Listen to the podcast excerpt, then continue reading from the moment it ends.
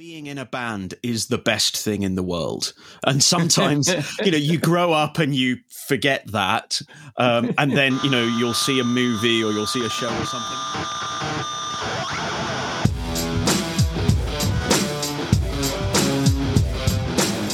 Hello and welcome to episode 53 of Rockstar CMO FM. The M is for marketing, the F is well you decide. As you're probably wondering, does the world need another effing marketing podcast?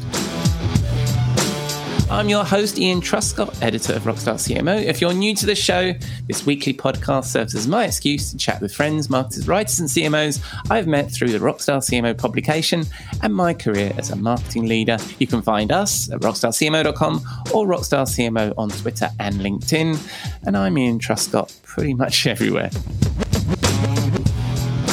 This episode was recorded on Friday, the 12th of March. Soon we are promised we'll be coming out of lockdown here at the Rockstar CMO Penthouse, and I hope you've had a good week and you are well, safe, and staying as sane as you feel you need to be.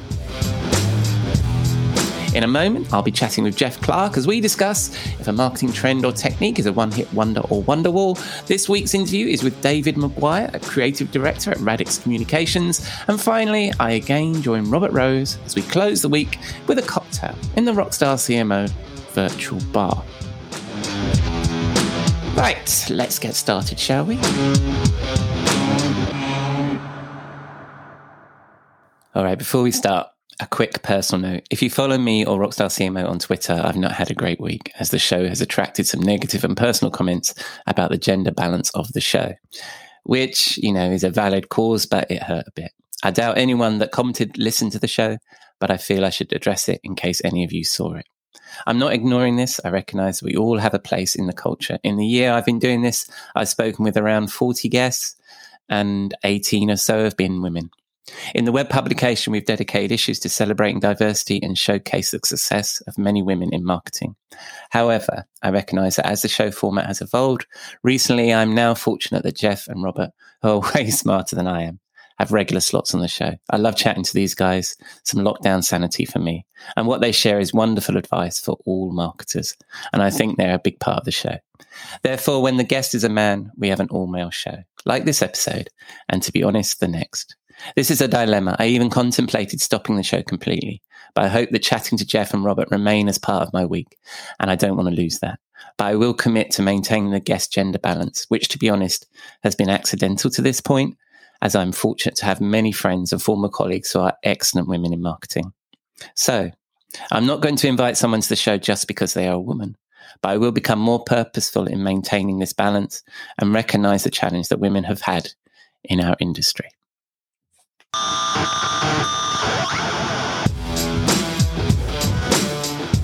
So, if we're going to do this, let's get on with it. On to our first segment.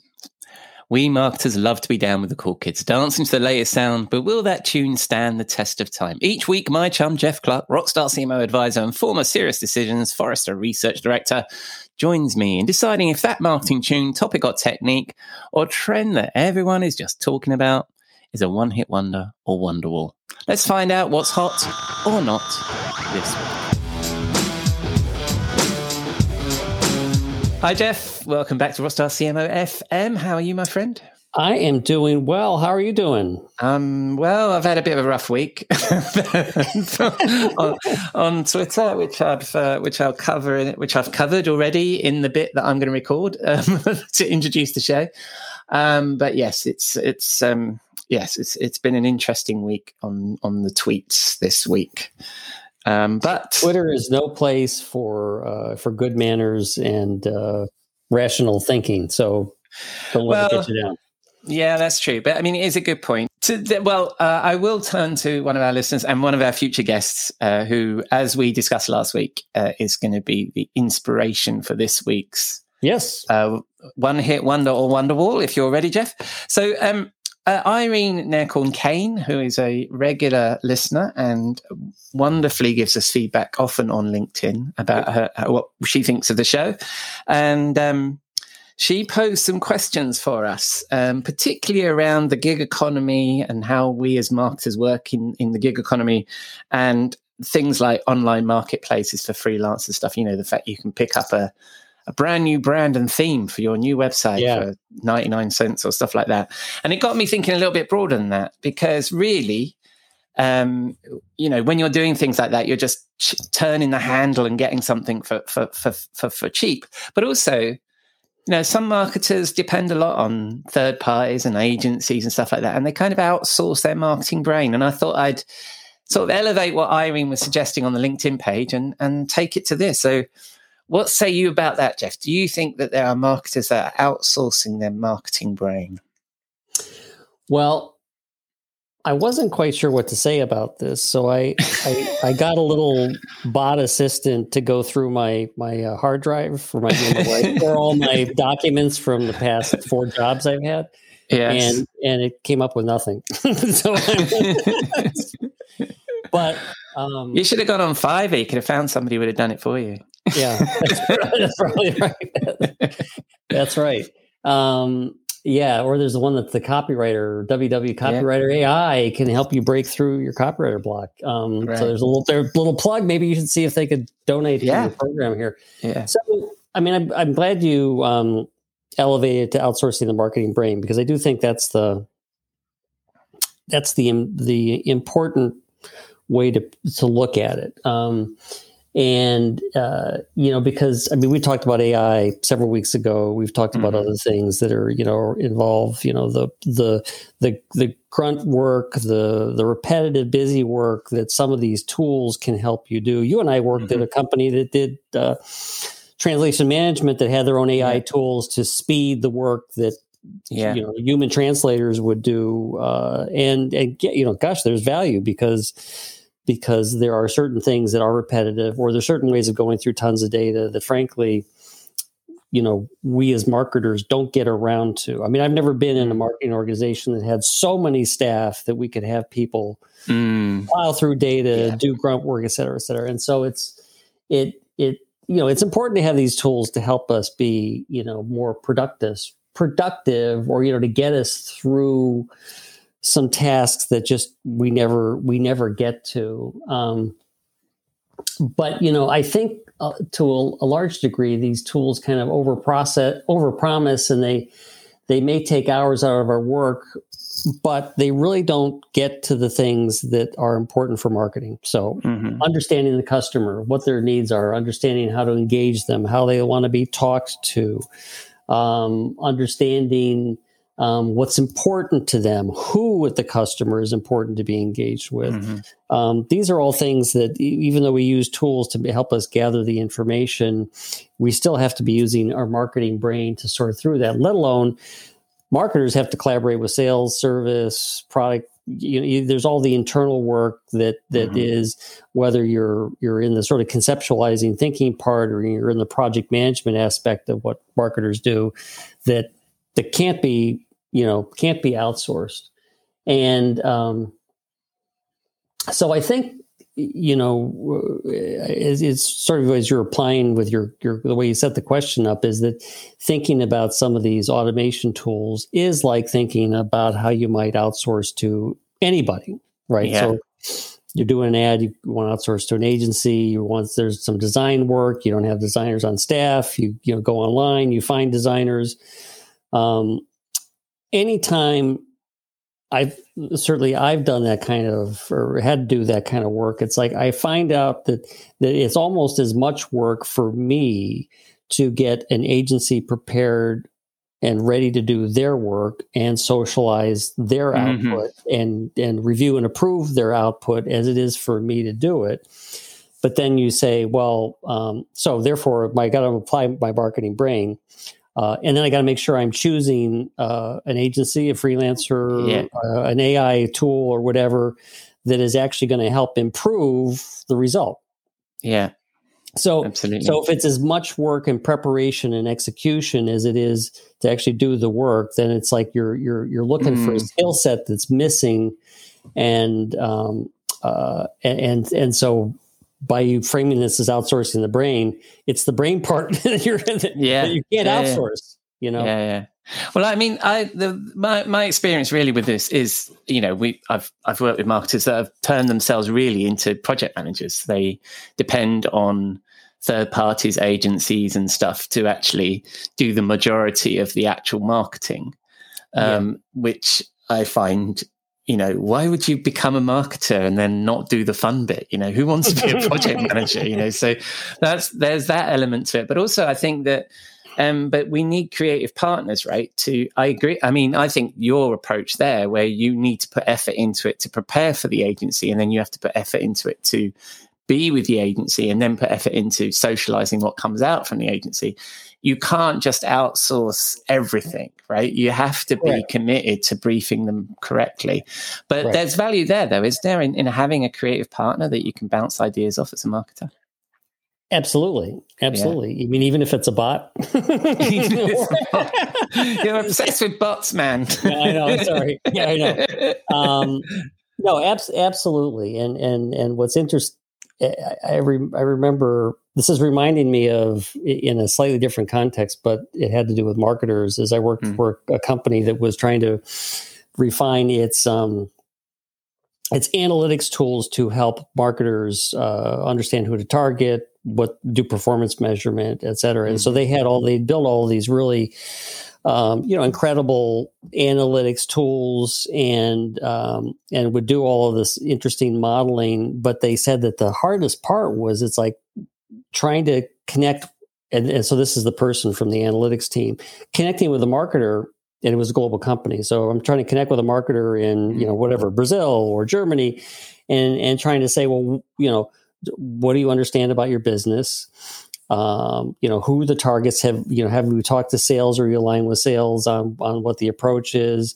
Um, you know because you need to give me things in order for me to give you something that's going to be helpful. Mm-hmm. and and and and in order for you to be successful with it you have to have a certain understanding about what the, yeah. the problem is. So there we go. We go back to the the fact that even if i'm project managing i need to be able to have the um, sort of the skills and the knowledge of what good marketing is in order to Absolutely. execute properly. Absolutely. And last last week, last week was the discussion we had about marketing enablement and training. Yeah. And it's like we couldn't even come up with a not that we couldn't come up with, with it, but it's like it, it, doesn't exist that there's not a single marketing skill set or a single mm-hmm. marketing uh, t- you know task because there's so many different skills within within marketing. Yeah and and so if if if we can't think about how we would train humans on a on a sort of a single thread of of skill development then how are we going to train yeah. you know outsourced agencies yeah, you know, yeah automation yeah. tools et cetera et cetera there's just yeah, there's a lot of work in making these things work right is that i mean in the old, i can't remember when i used I, i've heard this expression used before about being the intelligent client so that you actually know enough that you can understand the value of what the agency is bringing, but they're bringing you scale, right? And they're bringing you expertise, but you need to be an intelligent client to that and understand what does it mean to do A/B testing? What does SEO actually do for you? What does you know? What do you actually want to achieve with your pay per click? All that kind of stuff, right? Yeah. But you're not going to be the expert in doing it, right? Right. Yeah, and and and um, I mean, I, I always think back to an agency. I don't know if I've used this example before, but early in my career, when advertising and print, b- before it was mostly digital advertising, it was print advertising, yeah. but worked with an agency that that said, you know, you've got to you've got to boil down what you're trying to accomplish on a piece of paper on one page, you know, basically a creative strategy. And if you yeah. can't boil that down, we can't do our work. Wow. Because you know, and, and so if, yeah, if and, and if I write it and I so I boil it down, and then they come in with creative, and somebody says, "Yeah, yeah. but you forgot about the fact that you know, I, you know, I can't think of a good example, but if you yeah. you forgot about the fact that most of these customers are think this as opposed to that, yeah. and it's like, oh, well, then I didn't do my work to actually yeah create the right strategy that made them successful. So yes, they had skill sets and expertise that we didn't have internally in helping to execute, but we had to prepare them, and it was a lot of work to get them prepared. Yeah, yeah. Um, what about? I mean, Irene specifically. I think when we were looking at the LinkedIn questions, was really talking about sort of like the, the, the online gig economy and and these little marketplaces for freelancers, and the fact that you can, you know, if you want to do. I know that you've just worked with a client and gone through a, a rebranding of the website. In theory, I guess you could have picked up a new WordPress theme or or or a, a short freelance engagement for with somebody halfway around the world for fifty bucks or something. What what why why wouldn't we do that? What what do you see as the the, the well, you get oh, you know the the proverbial you get what you pay for, right? Mm-hmm. And so um, I guess you can do that. And and if um, I, I guess I would say if I in this particular situation, if I knew everything about putting a website together, but I just needed I needed someone to to you know uh, do the development setup for mm-hmm. WordPress mm-hmm. to make it work for me, and then I'll do everything else. Then yeah, yeah sure, I guess yeah. like that that would make sense. But if mm. if you know I as the single marketer, you know, who's got a responsibility for thinking about the content and the, mm-hmm. the tone and a lot of those elements about and how we're trying to go to market and what what type of content we want to focus on then I need to find somebody who's who's got more skill and um, and can work more as a partner because I think mm-hmm. that's the thing is even if you find a freelancer, my experience always with freelancers, you find somebody who's really good, then you latch onto them and you give them continual work so mm-hmm. that they understand. Mm-hmm. As, you know, they think there's a, a, reason for them to put the effort in to understand yeah. you as a customer, your company, and the customers of you, yeah. as it is. Because uh, if you just keep churning through um, you know, cheap freelancers and spitting yeah. them in. But now you're you're just not going to get. You know, you're, yeah, you're putting no. more of the burden on you. Yeah, yeah. So you'll pay a little bit money, bit, bit more money, but you'll get an engaged partner, I suppose, a, an engaged creative partner who's going to remain objective enough that they that they're not part of your organization, therefore haven't gone native, but they yeah they can they can perpetually advise you with a, with a, with knowledge that builds over time. I think is what right. you're. Yeah, absolutely, absolutely. Yeah, yeah. So. So it sounds to me like we're not entirely in favour then of um, outsourcing our marketing brain and being overly dependent on on agencies stuff, but they play a role in our mix. They play a role in our mix, and and that's why I'm going to I'm going to suggest you could disagree that, that, that, we put this in the category of one hit wonder because most of these things are truly good for like one task. Yeah, yeah. But it's but it but they don't deliver the promise because when you go to the websites and it tells you you know we're gonna we're gonna be able to talk to your customers for mm. you know uh, you don't have to lift a finger. Yeah, um, they just don't they don't deliver on that. So right. um, so I'd say these are these are one hit wonders. So the one hit wonder is the cheap one off thing you can buy off the shelf, $99, whatever it is. Uh, but uh, the main thing about outsourcing our marketing brain uh, also, but the fact that we recognize that having creative partners and agencies and specialists and people that can help us scale is a good thing.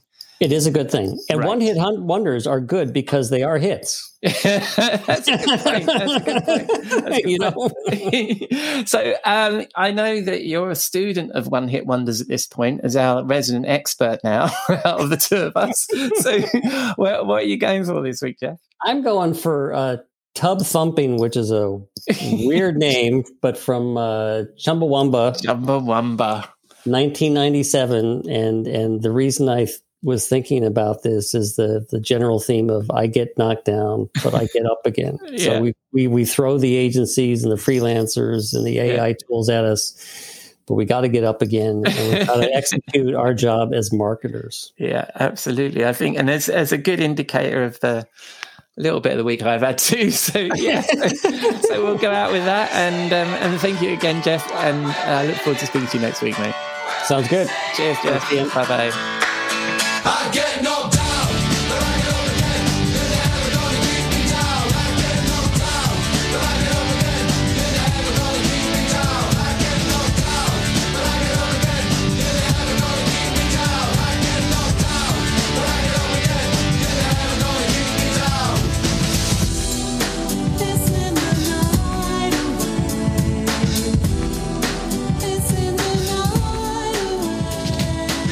Thanks, Jeff. And again, thanks to Irene for the inspiration of this week's topic. She'll be on the show in a couple of weeks, and I hope we did her topic justice. And I bet it's a while since you heard Chumbawamba, and that was their 1999 hit Tub Thumping, I suspect will be in your head for the rest of the day. On to our guest. This week's interview is with David McGuire, Creative Director at Radix Communications, who, according to LinkedIn, has been making boring subjects interesting since 2003, bringing the magic dust for clients' content and inspiring a talented B2B copywriting team to even dizzier heights. As I think you'll hear, I really enjoyed meeting David, and I hope you enjoy this conversation.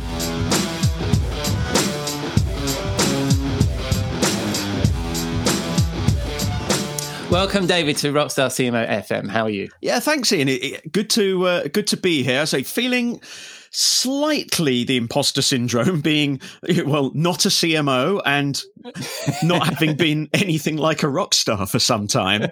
well, well, I think the difference between you and me is, a yeah, I'm not a CMO either, and I'm not a rock star, uh, but at least you play the guitar. Well, not very well, yeah, but I, I, I do I do have a few guitars lying around. The the the trappings of uh, of many unsuccessful bands with variously amusing names. well, I think that I mean that that counts. That counts around here, and, and we um, and a, a surprising number of people that I speak to have a musical background or have dabbled as marketers. So there must be something about marketing and music that, that kind of goes together. Yeah, maybe. And I think there's just the thing that being in a band is the best thing in the world. And sometimes, you know, you grow up and you forget that. Um, and then, you know, you'll see a movie or you'll see a show or something yeah. and you'll go, oh no, being in a band is brilliant. Let's start another band. and, then, you rehearse a few times and then it fizzles out. I've, I've been in so many bands that, that actually never had a gig. Yeah.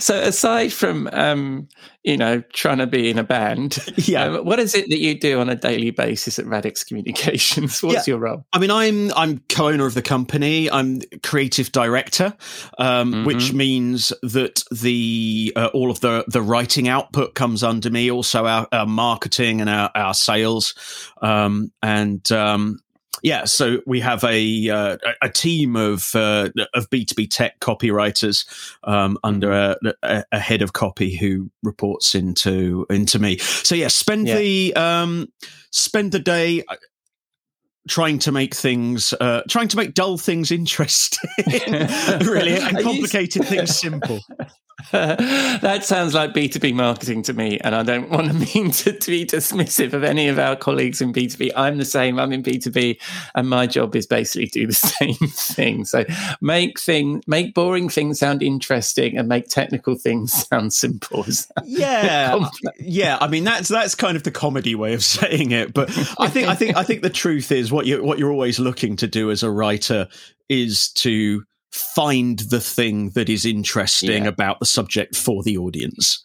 Yeah, yeah, so yeah. There's, there's always something interesting in there somewhere. Yeah, absolutely. But also, um, I think as B2B marketers, um, it, I think if you're in B2C, you can get a general sense of what somebody might be interested in because you might be interested in it yourself because you're a B2C consumer. But I think with B2B, it's often fascinating to discover what people's passions are in B2B. Like mm. somebody that's really into security, for example, and that's their passion. And you've got to try and, you know, write with that passion or express that passion because they are, you know, and there's a lot of emotion around B2B buying that you you can tap into, can't you?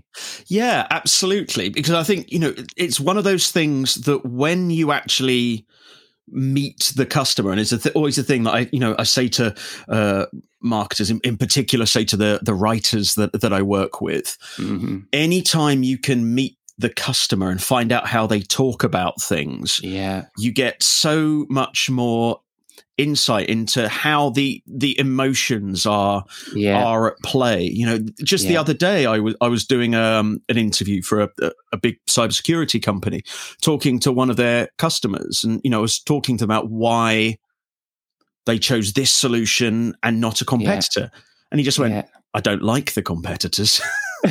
and we and we think that it, yeah you know we often think in you know that in b2b you know yeah. it's more it's all about the rational um, and yeah. the bigger the the transaction the more rational it is but i, I think yeah, it's i think it's it, it, it's back to I front agree. it's probably more emotional in the sale than than b2c Yeah, absolutely. And I completely agree with you. I think that often as marketers, we sit in our sort of ivory tower with our with our personas that we wrote ourselves in a, in a, in, a, in a, nice hotel room when we used to be able to get together or conference room when we used to be able to get together.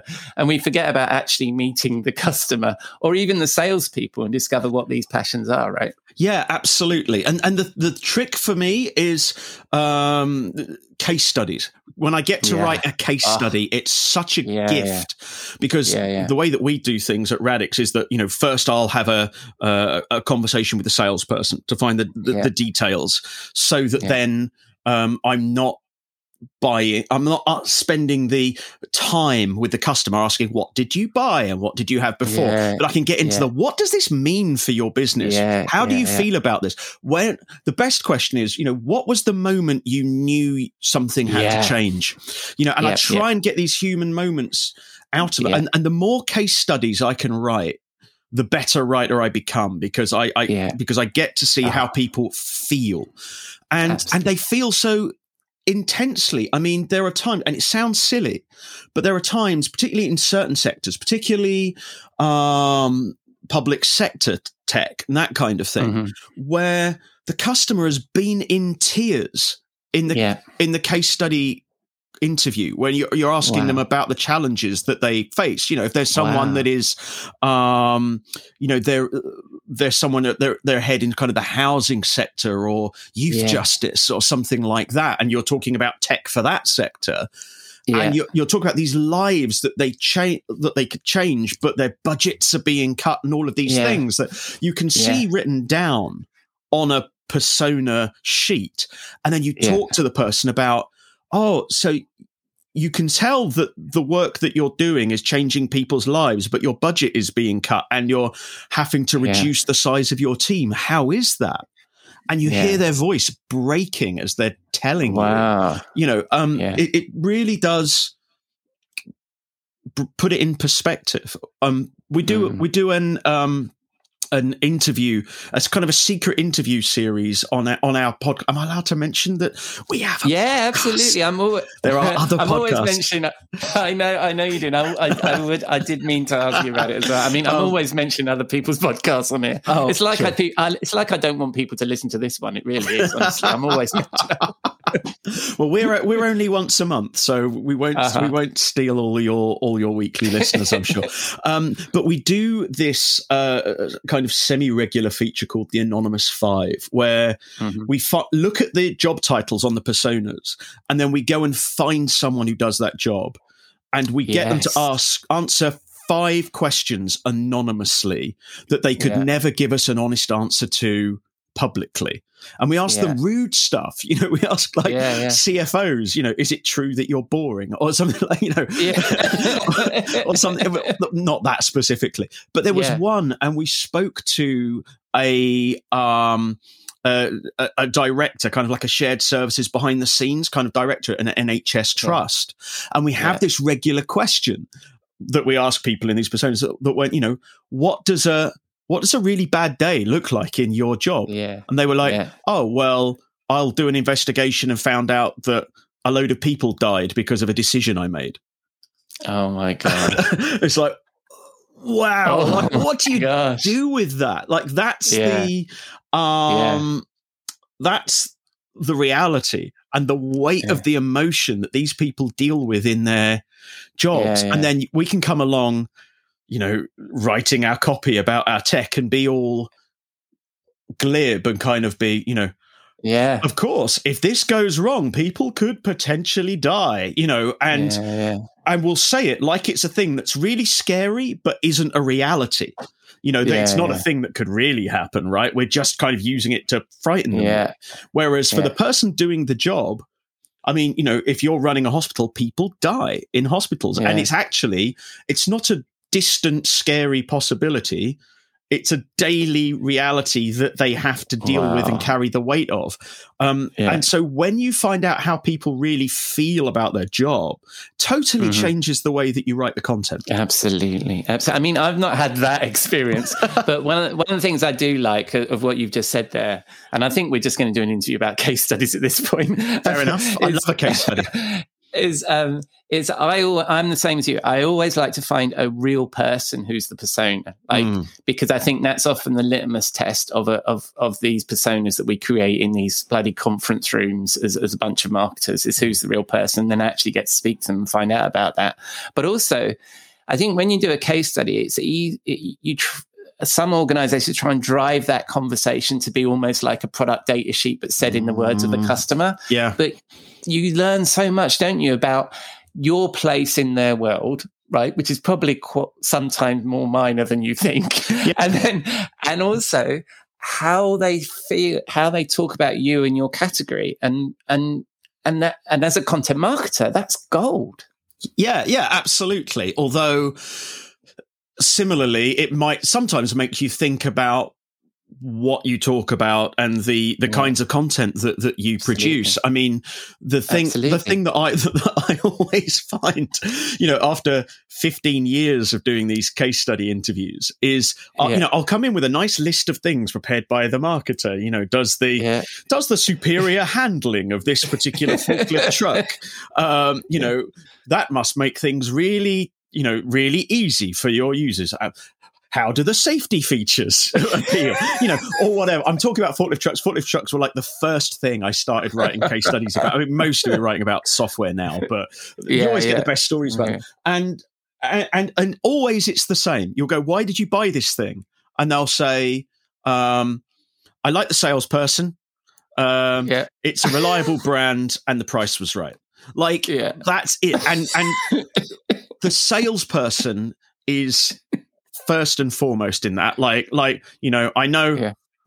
you know, I can, uh, I know I can trust Karen, and she does me, she did me a good deal, and it's a brand I can trust. Like brand building totally does come into it, and then yeah. somewhere way down there, yeah, are the products benefit you know the, yeah. features and benefits all of those product yeah. sales points are yeah. you know way down uh, that list obviously it's got to be in there because you've got to rationalize the purchase and the salesperson has to have something to talk about yeah um but it's completely back to front from where we mm. think it is and then mm. you go into that conversation you know kind of saying ah so, how do you feel about the triple widget flangulator? And they'll go, It's fine, I guess.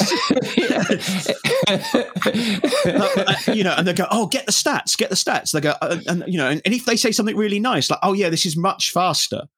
And how much faster? And then you go, How much faster? And they go, I don't know. It's some. just faster. we can get some more. And then you're trying to go, okay, well, do you need fewer people? How much more stuff do you get done at the end yeah. of the day? And you're trying to find yeah. any frame of reference yeah. where they can give you a, a quantifiable number because they're never measuring this stuff. no, no, exactly. And I mean, with um, I mean, there's a serious point to that with um, organizations. They, um, I mean, I'm B2B software and, and tech, and yeah. And nobody ever thinks when you implement the software is to m- take a snapshot of where the business is at that point. So that when you come back and do the case study in a year's time, you can go, oh, look, we can reference back to that. Because then you're relying on people's memories. And like you say, it was like, yeah, it was, oh, yeah. yeah. how, and that whole thing, how much faster, how much more stuff do you get done? Well, we didn't really measure it. So, yeah. Yeah. Oh, it's, it's, it's either that or, um, that the the moment that you've done the installation, okay, it's there now. Do the case study. Have they had yeah, a chance yeah. to use it yet and see if it works? no. you know, it's like, well, yeah, we we implemented this last week. What do you want me to tell you? You know, because yeah. because if you leave it too long, people are worried that I don't know the relationship will go sour or that the you know the, the salesperson is really enthusiastic about the relationship and they want to yeah. capitalize on it at that time. Right. So, yeah. you know, having had a year for them to use it would be luxury. yeah, yeah. Well, I but also I think a part of the case study which was often missed is that journey they went through mm. to making the selection. Yeah. And I think that's often forgotten about. We try and rush to the oh the you know, but if if you're reading if you're reading a case study as a B2B buyer, I should imagine you want to know um, some of the difficulties on the way you know and they're always mm. hard for a vendor to try and elicit out of a case study isn't it what was the what was your how did you get there and what were the problems along the way but nobody wants to put the problems in a case study no and it, it's really interesting because the more honest you are about that stuff, the more mm-hmm. people will believe the good things that that you yeah, say. That's true. Funny enough, another yeah. um, anonymous five answer that we had um, just last month's um, episode um, was a uh, a fleet analyst at a maintenance mm-hmm. company, and and they're uh, implementing new telematics solution, and they said the um, this vendor didn't promise us that everything would be perfect. You know, they they, wow. they told us the things they couldn't yeah, do, yeah. so we believed yeah. the things that they they they could do. The other thing, the other thing that people do in a case study is that they um they don't uh, in my view, often because they want to talk all about the solution and the amazing results, they don't necessarily yeah. talk about the before. And the most important yes. thing in the case study, the, the most important thing is that your next customer can identify with your existing customer you know? And um, and that's why the customer has to be the hero. The brand and the product can you know the brand and the product they can never be luke skywalker. You know they you can't no. be blowing up that death star you know? It has to be the, same the customer blowing up the death star and you have to see well that's before. the same with all the content marketing isn't it? Yeah. b2b content. Everybody forgets that the hero in content marketing is the customer not your product. Yeah because who do you want the who do you want your prospect to identify with yeah. It's the customer and they want to yeah. see that person, that yeah. paint that picture initially of that person struggling yeah. with whatever they're struggling with in their work and to look at them and go, "Oh, that's like me." Yeah, You know, that and that's the point that you that you hook them in, which is why case studies that you, where you can talk about people rather than mm-hmm. companies are so much more powerful. Mm-hmm, mm-hmm. Well, I mean, blimey, we've done 15 minutes on case studies and I haven't even got past your introduction yet. I'm really enjoying this, David. I am definitely having you back. Oh, great. Um, oh, thank you. I am definitely, definitely. There were a whole bunch of questions that we were chatting about before that I was going to ask you that aren't happening. Okay. So I'm going to have to rush to our last question. Crumbs. Okay.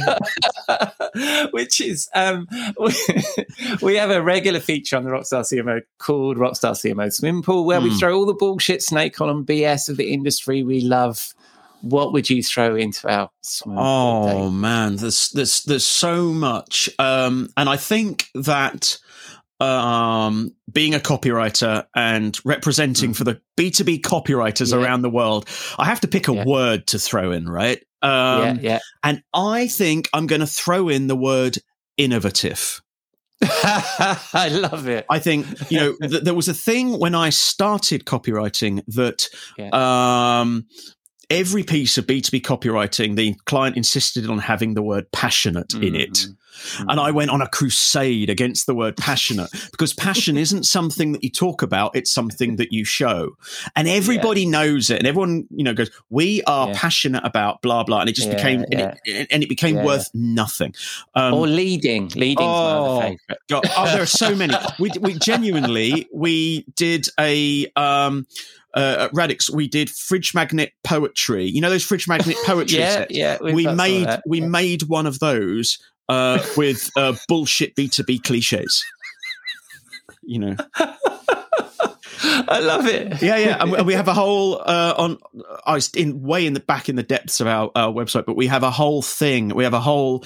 We did a um, a periodic table of bullshit B2B cliches. Oh However, the one that at the moment that I want to throw in the swimming pool and put my head on it so that it drowns, you know, put my foot on yeah. its head, I mean, so that it drowns, yeah. Is, is, the word innovative. Because it's... at the moment, anyone in B2B tech just wants to go, say that it's innovative. Yeah. What's innovative absolutely. about it? Doesn't matter. Say that it's innovative. Mate, it, it's in. it's in. Oh, so good. I, I, feel I feel cleansed. And yeah. Oh, there are there, there, are so many. It was it was either that or on premise. But uh, but, yeah. but uh, innovative. innovative. Oh. I well, we're definitely going to have you back. Thank but you. in the meantime, David, if people uh, want to spin the dial on the interwebs and find you, where will they find you? Um, the the best place to kind of find the the blog and uh, sign up for Yeah. email updates and things is uh, radix-communications.com. Mm-hmm. Um, or if they the easiest thing is probably just to find us on on the Twitter, which is radixcom, which is R A R A D I X C O M. Right. And is that you as well, David, or do you have your separate? Uh, Oh, I, I, I, I have my, I have my separate one, but I, I, I am rarely on topic. So I'm I'm McGuire David on on Twitter, but but if you know that's just if you want me, um, you know, it's the rant- McGuire David I follow. yeah. If you if you want me ranting about you know politics and cinema and Yeah. um uh, shouting at the government or uh, being de- being depressed about Tottenham's latest defeat then Yeah, you know yeah. that's where that's where you, you can find all of those hot takes but for the, as the as B2B a- copywriting stuff it's Radixcom All right, I'll, uh, I'll I'll include all those links in the show notes. And as a Chelsea fan, I seek solace in your Tottenham misery. So, well I'm pleased that, that this season we're able to help you out in that way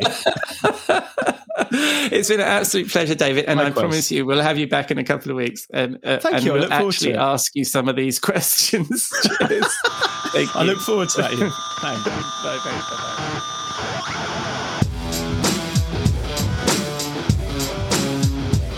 Thank you, David. Chat the script away a little bit there. But as a marketer, I am passionate about case studies, and it seems I found a friend there. I will, of course, include links to David, his firm, and his podcast in the show notes. Right, it's that time of the week again as we get transported away from my home office with a cocktail and join my friend and content marketing guru, Robert Rose, in the Rockstar CMO virtual bar.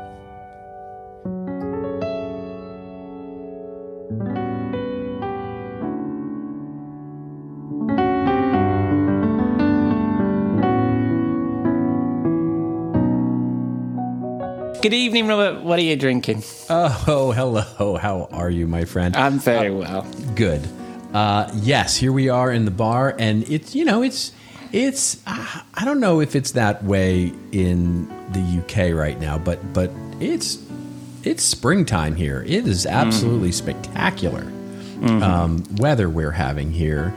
Um, I suppose I shouldn't be terribly surprised in that it is Southern California, but um, uh, but we're just having a wonderful, wonderful time here. And although, I, you know, I will just tell you, I know we talked about this a little bit last week, but but the the you know the time just seems to be flying right now. Yeah. yeah. And so, what we're drinking is a wonderful spring like um, that I've discovered, um, which is a very simple, very simple drink, um, but just really tasty. Um, which is, it's going to sound a little odd, the ingredients together, but it is a tequila drink. So, your favorite light reposado or even a Blanco uh, uh, tequila. So, very light um, tequila.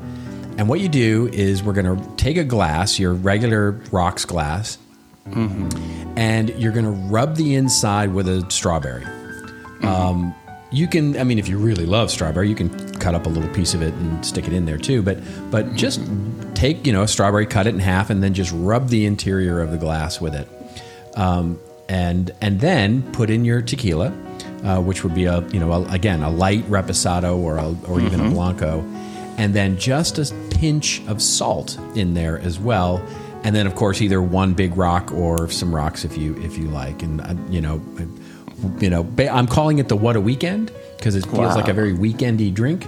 Um, but it's just a lovely little refreshing, you know, and not, you know, it, this is a good one to have in moderation, right? Just a little Yeah. bit. It's really great. Well, it, it, it sounds like it's neat tequila that's been introduced to a strawberry. Yes, and the salt is, is interesting. Is is is it, it adds a little bit of things to it. Don't don't tell me how to run my life, Ian. I, you know, uh, the most important part, yes, is the tequila. But that, yes, that that is a side note in an otherwise artistic creation. One of these drinks is going to be pour some tequila in a glass, and then and drink it. Yeah, yeah, and show it to a strawberry and think of a strawberry. that is right. It. That sounds delicious. Anyway, I'm, I should. You're absolutely right. I should not make judgments of you on your life choices. um, I I shall make my own choices here. So um, I'm going to. I again this week I'm reaching for the Sipsmiths uh, or Sipsmith gin uh, for um, anybody who's listening. Um, I drink for the pleasure of it, not for sponsorship. So, but uh, if anybody wants to, that's fine. Um, I'm going to pour some of that into my glass. Hang on a sec. Oh dear, bunking them glass together. Oh, did you put ice in yours? Yes, I, I ended up in this one putting a one big rock in it. You know, so a, yeah. a, a very one large ice cube in it but yeah, um, so just to cool things off. But but uh, yeah, you could either go neat or you can go rocks. It's it's really up to you. Second week in a row when I've put the ice in after the liquor, which is terrible. but anyway, um, and then I'm going to introduce it to my own little strawberry, which is some tonic. ah, excellent. a bit more of a formal introduction. They're spending some time together. You know, there's not just a, you know, there's a bit more tonic in there than there was your strawberry. Um, let me give this a taste. Oh, that's delicious. I love that. I'm not quite getting the strawberry, but uh, it is delicious. Very delicious. That may, may or may not be in your cards, my friend, given the ingredients you have. and what are we calling this?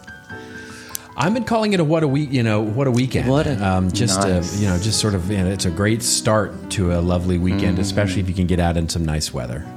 And where are we drinking these? Well, I think, you know, I'm going to just pick my own backyard here because, mm. quite frankly, um, it's where uh, I am. Um, and, and it, it is just, you know, it is 71 degrees here today, Fahrenheit, uh-huh. of course. Um, and it's just a beautiful, beautiful day. And the, uh, it, you know, it's, it, it's, it's the kind of weather that you want to be out in and so, yeah, it's a celebration uh, of spring, if you will. Maybe a bit to, early, but here we are. Yeah, I have to agree with that. We have a, obviously, because we're in the UK, we have, it's been a grey day and it's been neither particularly warm nor particularly cold. yeah. And it hasn't been raining, but it's not sunny either. So it's one of those miserly days. And so your idea of staying in your back garden, that backyard with that weather sounds perfect. And and what would we be discussing in your backyard this week? Well, you know, the, well, something else. It's it's something we've in in in some ways talked about before mm-hmm. on the show, but um, it, it, there's something that's interesting that I'm learning as you know, one of the things that we've been doing over the course of the first three months of the year is working with a lot of clients on governance. Mm-hmm. Um, and the way that content flows uh, and is produced primarily. Um, mm-hmm. So when you think about content workflow or content governance, the first thing you usually think of is great. What's that? You know, we, the immediate image that comes into mind is sort of a content factory with mm-hmm. an assembly line of a, you know of production, right? Yeah. And you know, it's it's interesting because one of the things that we often think about there is you know, and we've again we've talked about this on the the show before, but it's this conflation of the idea of creation of content with ideation of content. And what mm. I mean by that is the first thing that we think of when we are, you know, when as marketers primarily and business communicators primarily, and we're taught to do this by the way we're taught from university onward to do this is is mm-hmm. that when we think i need a website. I need an email. Mm-hmm. I need an mm-hmm. ad. I need a white paper. I need, you know, when we say I need or I want, yeah. what immediately follows is a format. Yeah. And so instead of I need an idea, right? Yeah. And then when, when we when we say I need a format, I need a white paper, I need an email, I need an ad, but then we go, great, what's a great idea to fill that format? With? Yes. What ends up happening there, especially when we start getting to governance and a workflow within any larger organization. In other words, anything that's larger than just us. Mm-hmm. Um, you know, where there's teams involved and there's different departments, and ultimately it's going to be a piece of content that may live in multiple divisions, in multiple channels, in multiple languages. we tend to, again, put idea second and format first. What ends up happening there is one of two things, which is we end up in you know uh, let's call it an editorial board or a or a mm-hmm. team meeting or whatever. And we say okay we're going to need all of these uh, you know different formats. Thus now let's argue about what should go into those formats. And and we and it slows down the process immensely right? Because we you know we we don't agree right? That ends up in sort of muddled uh, things right? In other words the translation doesn't work very well because it's all localized and different. You know, it's different story, different idea for that market versus this market. Or, quite frankly, it's different in YouTube versus a white paper versus an ad. You know, it, the words don't mm-hmm. match, the story doesn't match because we, we can't agree right, all you know on all those different ideas for formats.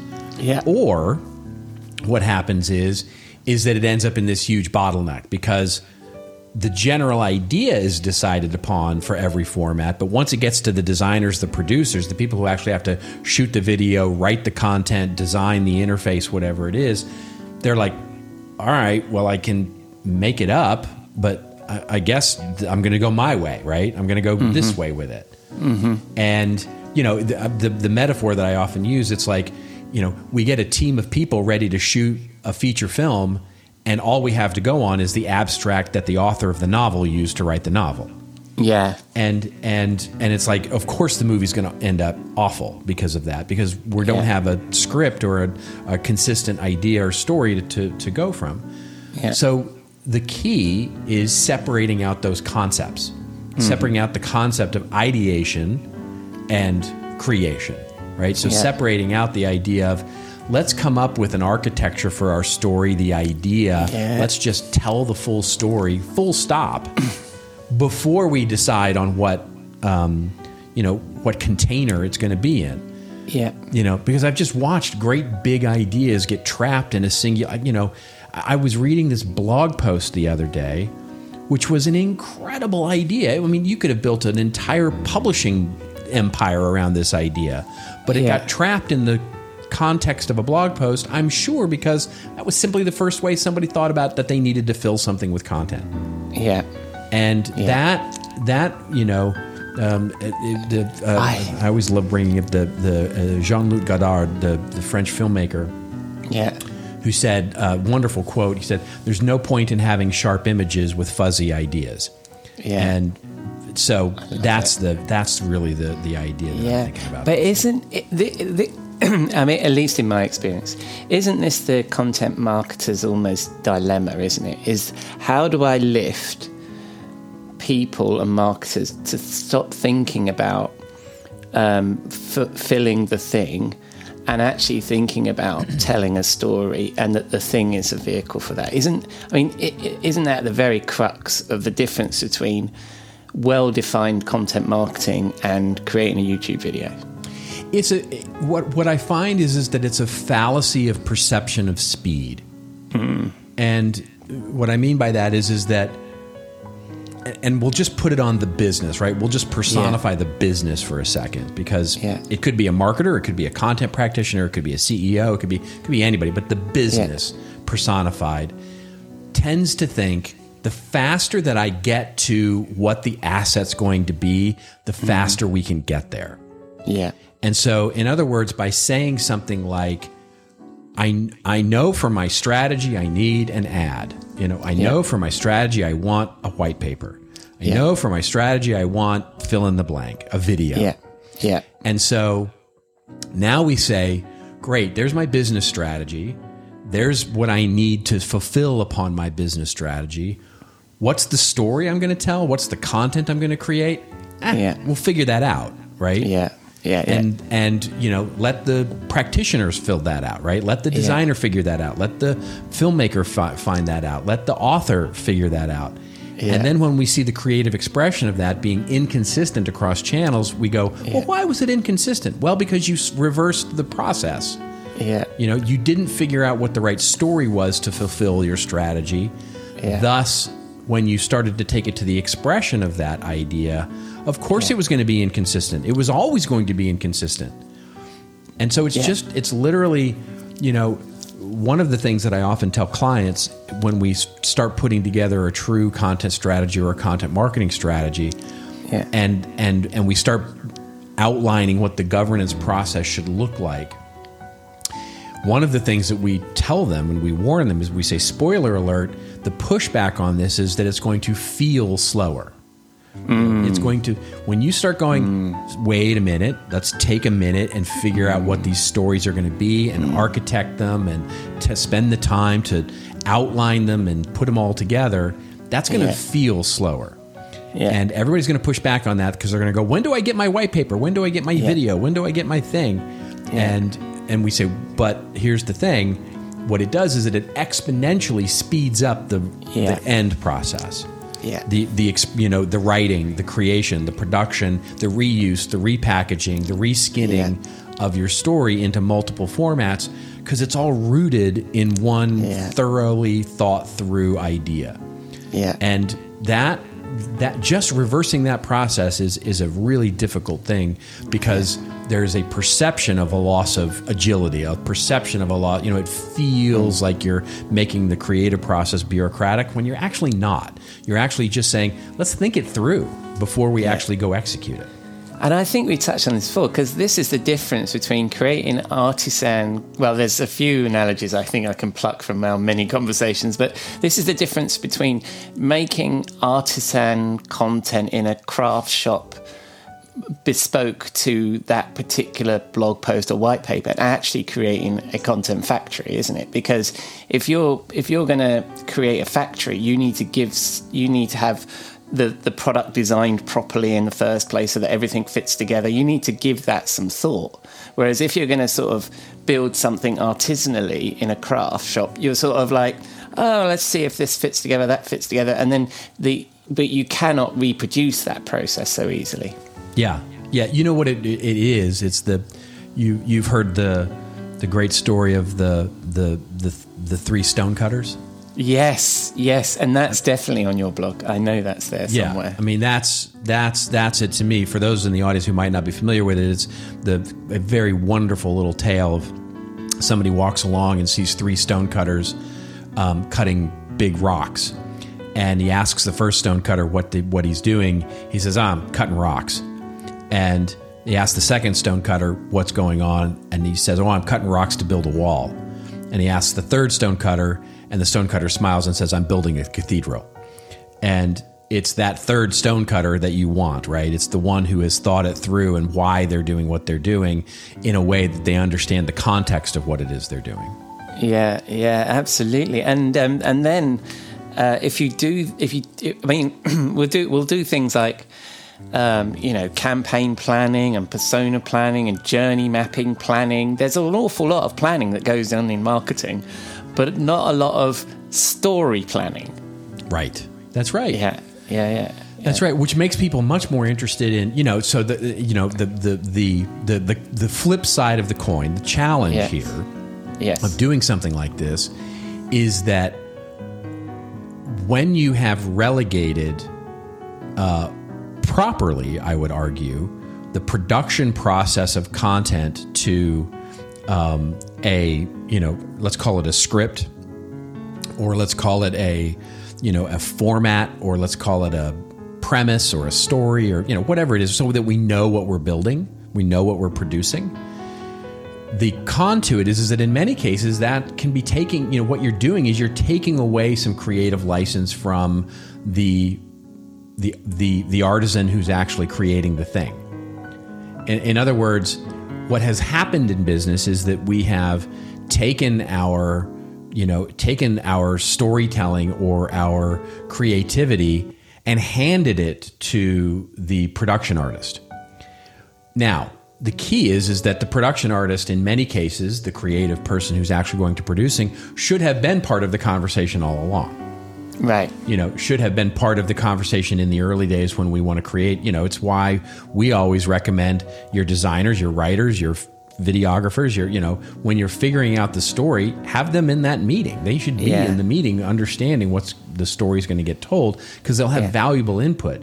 But if you rely on them for the story, In other words, if you go to your videographer and you say, hey, I need a video that differentiates our brand, and I needed to talk to the fact that we're a thought leader in the space of, you know, medical equipment, and then go, go for it, write a script. Well, then what you're doing is you're you're you're actually unfairly putting too much of a burden on that filmmaker, right? What you want is that filmmaker wants ultimately a script that they can deliver against, that they can deliver creative and artisan types of approaches to a script. And that script writing process, that that storytelling should happen way prior to them picking up a camera. Yeah. Yeah. And I've, I've seen the, um, in, in that situation where you're describing that you know the campaign gets designed and the content comes last is I've, I've seen a situation where the vi- where when the video script is being developed obviously in, in in isolation of everything else a really good idea came out and then that changed everything else. And then it was very hard to change everything else. It would have been much easier to have had that idea at the beginning and then for everything else to have spawned off of it.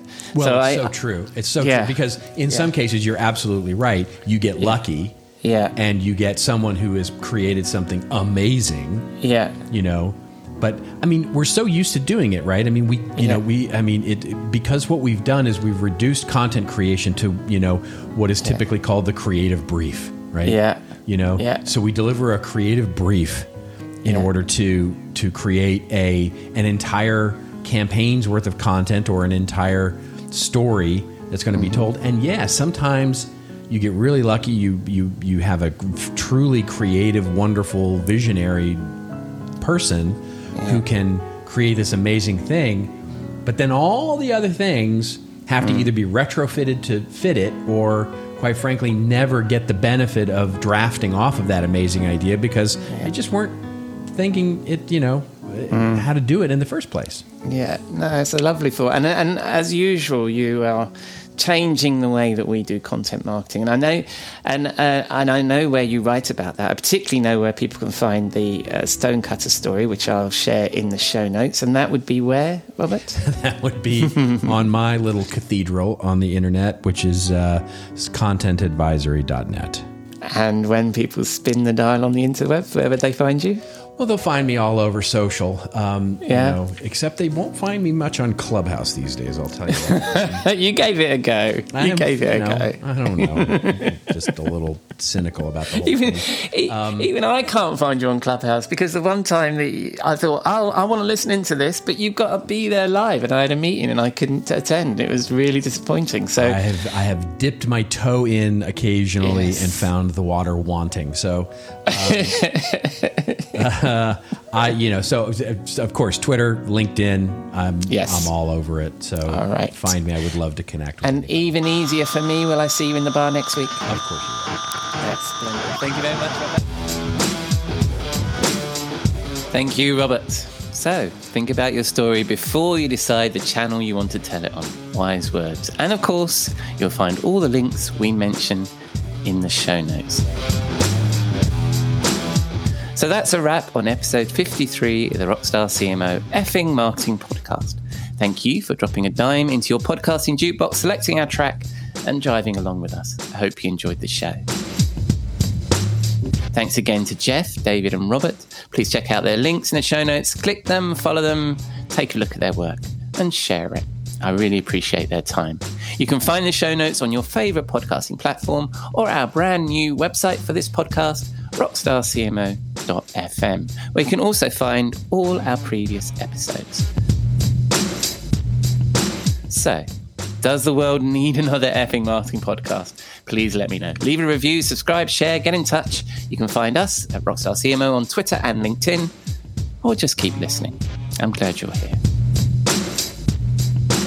Next week, Jeff and I will pick a new topic and decide if it's a one hit wonder or Wonderwall. I'm chatting to Ed Breault, CMO of Aprimo, and Robert Rose will be back in our virtual Rockstar CMO bar. Until then, I've been your host, Ian Truscott, and I hope you'll again join us next week here at Rockstar CMO FM.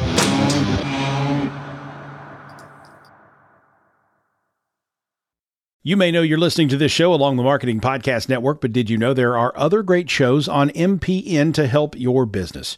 Christy Heiler hosts a fantastic podcast called Own It. Christy, Tell us more about the show. Own It is all about celebrating women and non binary advertising agency owners. We talk about buying out of the Boys Club of Advertising because less than 1% of ad agencies are owned by women. And where can people subscribe? You can find the podcast at untilyouownit.com. We're also on the Marketing Podcast Network at marketingpodcast.net. And of course, you can subscribe wherever you get your podcasts. You heard her. Go subscribe. This podcast is heard along the Marketing Podcast Network. For more great marketing podcasts, visit marketingpodcasts.net.